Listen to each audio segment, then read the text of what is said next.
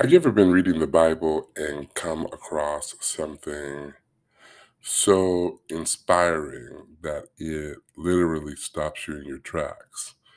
Uh, the Bible is so beautiful in that no matter how many times you read it, no matter how many times you hear something, there is never a point where God is not speaking through his word. And there have been secular books that I have reread and enjoyed for the second or third time, but never got the affirmation, confirmation, uh, enrichment that I get when I read or rehearse God's word to myself. The beauty of God's word is that it is aided by a living and powerful spirit. It's like reading a book and having the author like in your living room to turn around, take a break from the book and ask the author about a character that they've created or about a s- scenario that you're curious about or things that you would have done differently or interpretations that you have and whether those interpretations match the intent of the writer. So I'm reading in Esther and I've read and preached from Esther a lot. I love the book of Esther. I love the book of Ruth, uh, and I really enjoy the the the messages embedded in the book of Esther. Esther is one of those books that doesn't mention God, but is all about God. And so I'm reading in the in, in the book, and I'm gonna make this short because I don't have you know I, I I have a certain amount of your attention span. If you're not familiar with the Book of Esther, let me just give you sort of the cliff notes.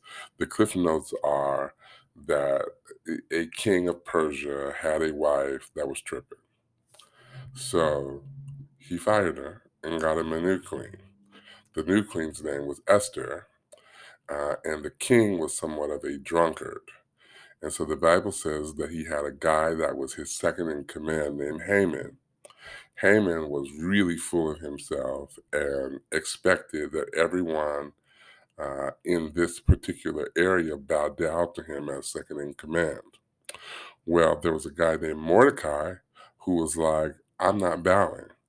Mordecai happens to be the uncle, kind of surrogate father of the new queen, Esther. So Mordecai and Haman, the one who is second in command, have beef. So Haman, using his authority and the looseness of the king, says, You know what? I want to kill off all the Jews that are in this area. And it just so happened that he uh, was creating this entire plot to ensure that he was able to murder Mordecai for not bowing to him. The Bible says that uh, the king and Haman come up with this plot where Haman would essentially pay a certain amount of money to the king uh, in order for him to live out this um, plot to kill all of the Jews. Uh, when Mordecai gets this information, he goes out into the middle of the city and redresses himself in sackcloth and ashes. Sackcloth and ashes in the Bible were what people put on uh, to demonstrate humility, fear, their anticipation of God's move, grief, repentance. So Mordecai is wildly concerned about the plot that Haman has to kill all the Jews because Mordecai is a Jew. And the word gets back to Esther that your uncle, um, daddy, father, surrogate father person uh, is rent his clothes in the middle of the city and is very depressed. So when Queen Esther hears about this, the first thing that she thinks to do is to reclothe him uh, based on her uh, wealth. So she sends clothes outside of the gate. Now, here's the thing that is important to note about this narrative Mordecai hung out in the king's court. Picture that as somewhat of a courtyard where people hung out and fellowshipped throughout the day. You had to be of a certain esteem. Mordecai had that esteem because previously somebody had plotted to kill the king, and it was Mordecai who undid that plot. Now, I'm going to come back to that because that's very important to this entire narrative. So, when Mordecai gets the news that Haman has gotten the king on board with killing all the Jews, he goes into sackcloth and ashes. Well, you are not allowed to wear sackcloth and ashes in the king's court. So Mordecai was outside of the king's court in sackcloth and ashes. Uh, and he, uh, so so so Esther says, "Oh no, you know my uncle, he's sad. Let me send him some clothes because I already had on sackcloth and ashes." Uh, when Mordecai gets the message from Esther, he tells her, "Oh no, no, no, no! You got this mixed up. You are under the impression that I'm sad. I'm actually like in this position, asking God, petitioning God um, for all of us. You too are a Jew, and if they start killing Jews, they're gonna kill you too. So you better come up with some type of strategy. Um, you better go talk to the king." So the messenger goes back to the queen and says, "Hey, this is what Mordecai said." Uh, he said he ain't taking no clothes. He gonna remain in sackcloth and ashes. You need to figure out what you are going to do to save your people because you are the queen and you're the person that can meet with the king. Well, there's a rule that you cannot meet with the king just randomly, not even the queen, unless he summons you, unless he calls for you. So after they, they call a fast, the Bible says that that that the Queen Esther says, "Here's what we're gonna do all the all the ladies in the in the kingdom um are we we gonna fast. All the ladies in the palace we gonna fast. Tell mordecai that he to tell all the jews in the village let's call the village tell all the jews in the village they need to be fasting too. We're gonna fast that god would say now the narrative kind of switches because we don't know what is really happening um, when the fast ends how long this narrative is. What we do know is that there is a particular time block for which Haman's plot to kill all Jews is to happen. And so um, we see uh, th- th- this this narrative kind of switches. So we're in sackcloth and ashes, and everybody's praying that God would spare the Jews.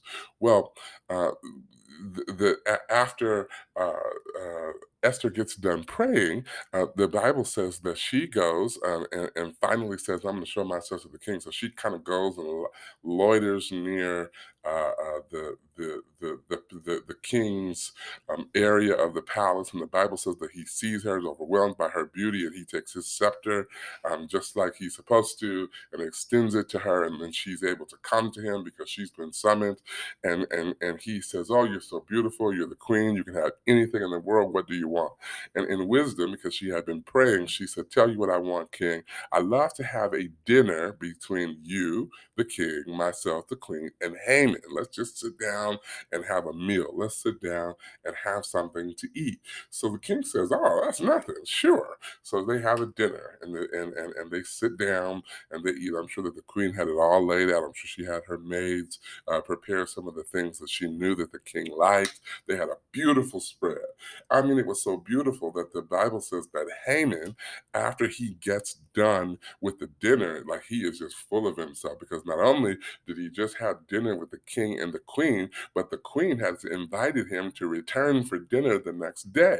So he is full of himself and he goes out to the king's court, where we talked about earlier, and he starts telling everybody, Oh, uh, uh not only am I uh, in favor with the king, but also got favor with the queen, and they invited me to dinner. And not only did they invite me to dinner once, they want me to come back tomorrow. And so his expectation is that people in the king's court would hear uh, his uh, uh, um, uh, uh, uh, the the things that he had accomplished um, because of who he believed that he was, and they would continue to bow down to him. Well, there in the courtyard was Mordecai. Mordecai still refusing to bow. Now, here's the thing that that that that caught my eye at, at this particular um, instance, at this particular space, nothing has happened that has changed. But I notice that Mordecai has taken off his sackcloth and ashes and returned to the courtyard.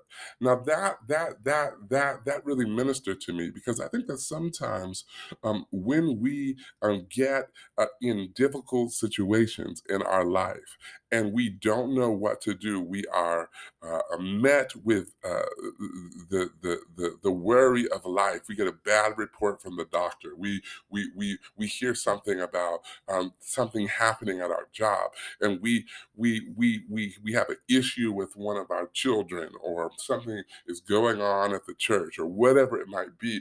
Our our first inclination is often not to pray, but once we pray, we still find ourselves in a situation because the, the, the Bible gives us the impression to know that they had indeed prayed. The prayer, the prayer had already taken place, but nothing had naturally happened.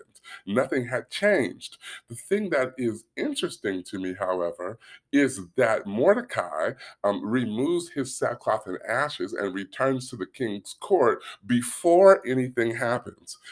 Why is that powerful? Because uh, when we pray, we can expect God to move before he moves. There's something that happens when we pray. It, it, it, it it's, it's almost like in the process of prayer, God is reaffirming his power, his, his, his, his, his, his strength, his, his might, his, his, there's something that God does for us in prayer that even though we don't see the end result, even though we don't know particularly specifically what God is going to do down the road, it positions us to get back in there. You know, it, it, it, it, it's alarming to me when people say that they have a prayer life, but they have no hope.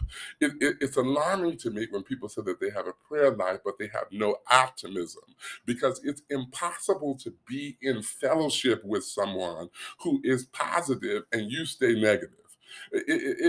To, to know me is to know me and to know me intimately is to know uh, the things that I like, the things that I care about. To be around me means that that there are certain things that you're going to do that we're going to do together that we're going to say.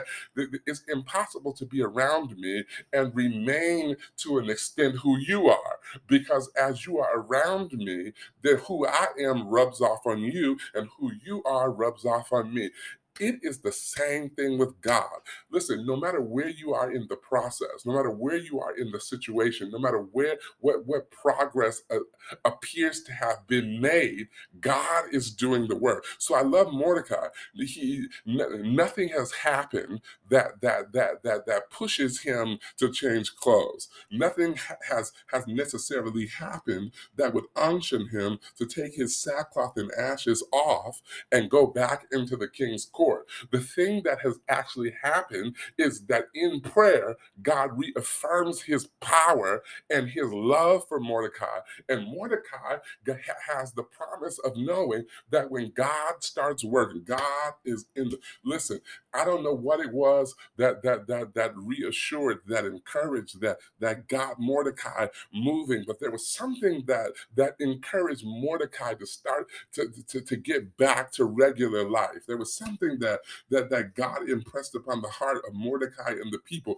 It, Mordecai could see um, God's strategy in action. Mordecai could see God working it out for his people. Mordecai could see uh, God through the strategy. Listen, it's impossible to pray and your hopelessness not turn to hope.